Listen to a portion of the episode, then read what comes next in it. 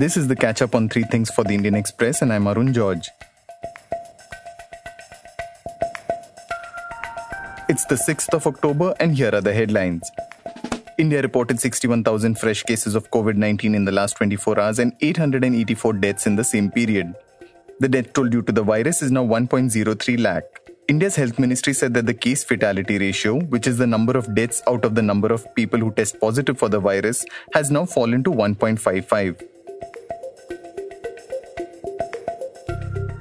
The Supreme Court turned the Hathras rape murder case as shocking and directed the Uttar Pradesh government to inform it by the 8th of October on the steps taken to protect witnesses in the case. The court also directed the Uttar Pradesh government to ascertain whether the victim's family has chosen a lawyer.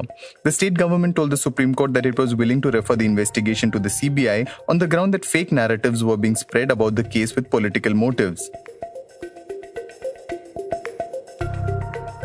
Within a day of appointing three new members to the Monetary Policy Committee, the Reserve Bank of India said that the newly constituted committee would start deliberations on monetary policy from Wednesday.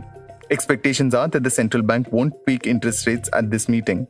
The central bank had to postpone an earlier scheduled meeting of the committee since the appointment of independent members had been delayed.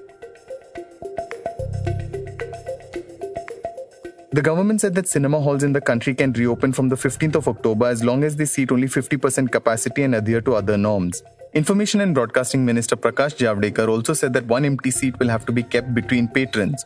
Masks will be compulsory and people will be encouraged to book tickets online as theatres reopen after almost seven months. The 2020 Nobel Prize for Physics has been awarded to Roger Penrose for black hole discovery and Reinhard Genzel and Andrea Ghez for discovering a supermassive compact object at the center of our galaxy. Penrose proved with mathematics that the formation of black holes was possible based heavily on Albert Einstein's general theory of relativity. Genzel and Ghez proved that all galaxies have supermassive black holes. This was the catch up on three things for the Indian Express.